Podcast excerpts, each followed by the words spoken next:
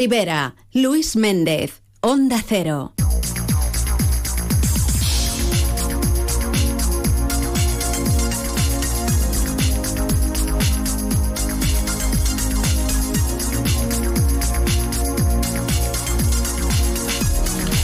Las 12 y 40 minutos.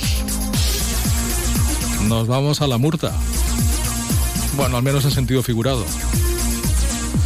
Siempre es agradable darse una vuelta por el paraje de la Murta. Vamos a hablar con el presidente de la Asociación Amix de la Murta, Xavier Olasco. Buenas tardes. Hola, muy buenas tardes a todos. Y nos vamos hasta allí porque mmm, vais a encargaros de que la Murta vaya a los colegios. La Murta va a la escola. Se presenta esta misma tarde, ¿no?, el proyecto cultural.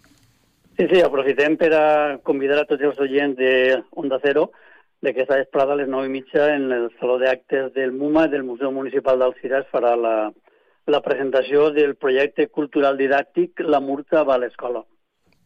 ¿Y en qué va a consistir? ¿Cómo van a llevar la Murta a los colegios? Vale, en, en principi això va ser una iniciativa de la nostra directiva eh, Pura Santa Creu Berenguer, que en l'última assemblea va tindre la iniciativa perquè ella, al ser mestra, és catedràtica de Valencià, té molt present sempre l'aspecte didàctic i sempre ens recalca la murta i ha que donar-la a conèixer. La murta i l'aspecte didàctic és importantíssim perquè la murta és un conjunt de patrimonis que n'hi ha que donar a conèixer, perquè tinguem un lema en l'associació i ella el recalca moltes voltes de que el que se coneix s'estima i si s'estima se defensa. -huh. I en aquest criteri eh, ella mateixa ha fet una guia en la qual anirem a les escoles de sisè de tota la ciutat d'Alzira per pues, això, mostrar-los quins valors té la murta, quins patrimonis la conformen i també eh, estructurar una, una, com si diguérem, un, un gui, una guia de quan alguna escola volguera visitar la vall in situ, de quines activitats se podrien celebrar dins de la vall. Ya. Habéis elegido los más mayorcitos, ¿no?, dentro de la primaria. Sí, clar, eh, perquè ja tenen un nivell de comprensió important. Uh -huh. Perquè, clar, de totes maneres, eh, n'hi ha tants aspectes a tractar en la multa que inclús podien anar les, xiquets d'elemental, les xiquets de, de parvularis, perquè se pot fer qualsevol activitat, perquè hi ha, com ja diguem, moltíssims patrimonis i el mero fet d'estar allí, l'energia que produís, el medi ambient, ja és suficient per a poder fer qualsevol activitat y, y gaudirla tots els xiquets. Bueno, ¿cómo se va a desarrollar? ¿Vais a ir clase por clase? ¿Vais a ir en grupos de varias clases? ¿Colegio por colegio? ¿Cuál va a ser la, la dinámica? En principi, el que se va a fer és contactar en les escoles i les escoles aniran dient-nos la disponibilitat que tenen, quin dia, quina hora uh -huh. es ve per a poder anar i quines escoles tenen interès en participar en este, en este, en esta iniciativa. I estem, clar, avui presentem avui i a partir d'avui es començaran ja a rebre les sol·licituds de les distintes escoles i, anar, i desplaçar-nos a elles. Ya. Hombre, estamos ya casi en marzo. Eh, poco tiempo va a haber hasta que finalice el curso, ¿no? ¿O esto va a ser para más cursos? Bueno, en principi és com anem a començar mm, per als alumnes de sisè i ja veure també el resultat, l'acollida, eh, el, el resultat de lo que anem a fer. I a partir d'ahir, una volta està el treball fet, que Pura Santa Creu ha fet un treball molt important i molt... s'ha documentat molt, perquè ella està treballant sobre la multa des de ja fa molt de temps i té molts aspectes. Entonces, a partir d'ahir, a veure l'acollida, a veure la resposta i, i, i sempre estem vamos, disposats, i ojalà ocorrirà, ampliar-ho a més sectors, inclús a escoles mm. de la Ribera.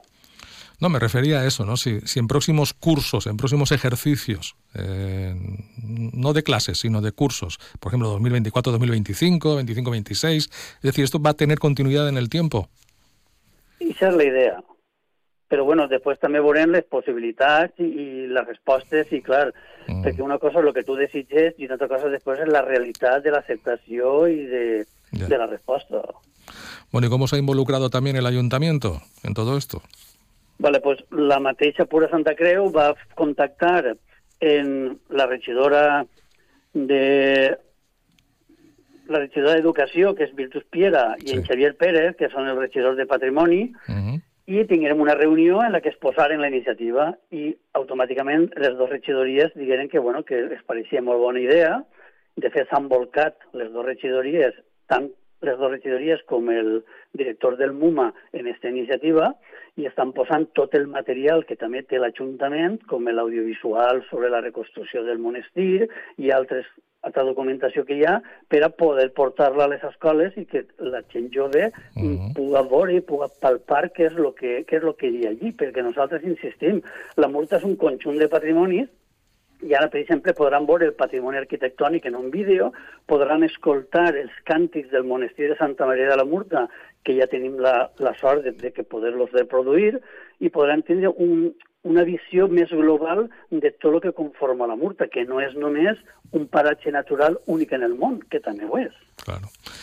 Bueno, pues eh, interesante la, la, iniciativa, el proyecto cultural didáctico La Murta va a la escuela, que ya nos contará qué tal acogida tiene, que seguramente será una acogida fantástica. Y ya que apuntas el tema de, de los cantos del monasterio de Santa María de la Murta, ¿qué me puedes contar que no cantar, en este caso, del cantoral, Xavi. Ja m'agradaria a mi saber cantar com aquestes ja, persones. Ja. Bé, però això, això comença en un estudi que van fer els mestres José Antonio Alberola Verdú i Ferran Escriba Llorca, que publicaren en la revista de Musicologia de Madrid. La revista de Musicologia és com una publicació on, te, on se reflexen tots els descobriments i coses importants que se descobreixen en tot l'estat espanyol, se publiquen en aquesta revista en Madrid. Eh, com a curiositat, dir que en el preàmbul de l'estudi que presenten aquests dos professors venen a dir que l'únic document que incluís polifonia en tot el fons de l'Arxiu del Regne de València és el Còdic 3016, que és el que fa néixer el treball. Mm. I que té una importància molt gran per dues qüestions. Una, perquè parla de la litúrgia de la Setmana Santa, és Can Gregorià de l'edat mitjana, i també per la diversitat de les músiques que en ell s'expressen, no? Entonces ells fan un treball molt exhaustiu de tota aquesta partitura del llibre que està en l'arxiu del Regne de València, que ve procedent de tota la documentació que està escampada per tot l'estat espanyol provenent del monestir de Santa Maria de la Murta.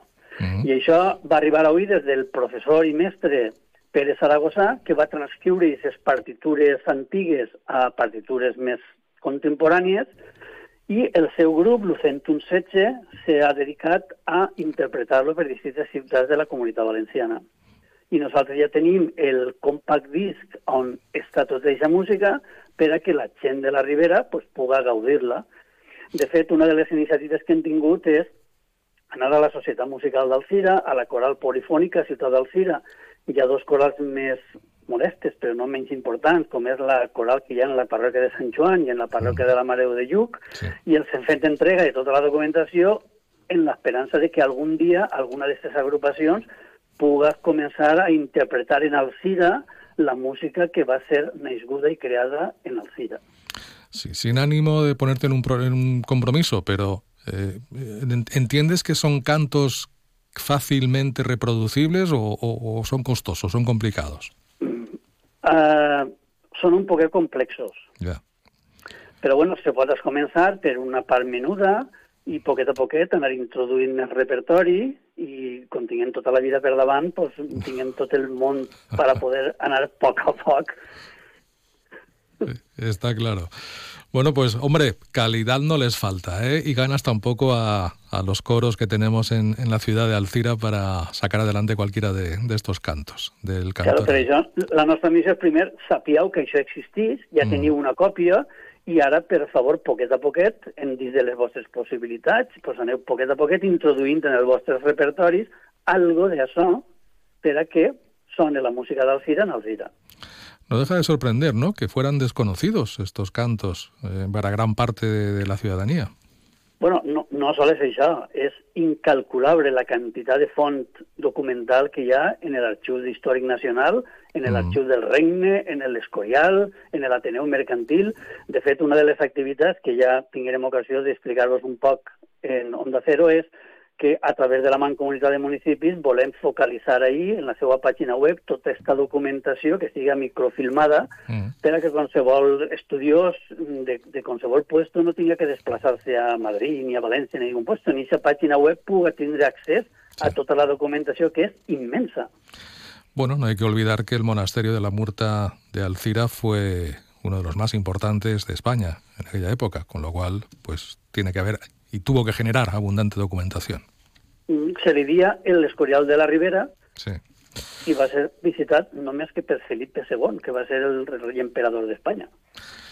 Bueno, pues a ver si conseguimos que vuelva a tener un cierto esplendor, no como aquel, pero al menos algo más de lo que tiene ahora mismo. Y en esa lucha también estáis, de alguna, más, de, de alguna forma. De momento, que se consolide y que no nos caiga más lo que ya. Ahí estamos.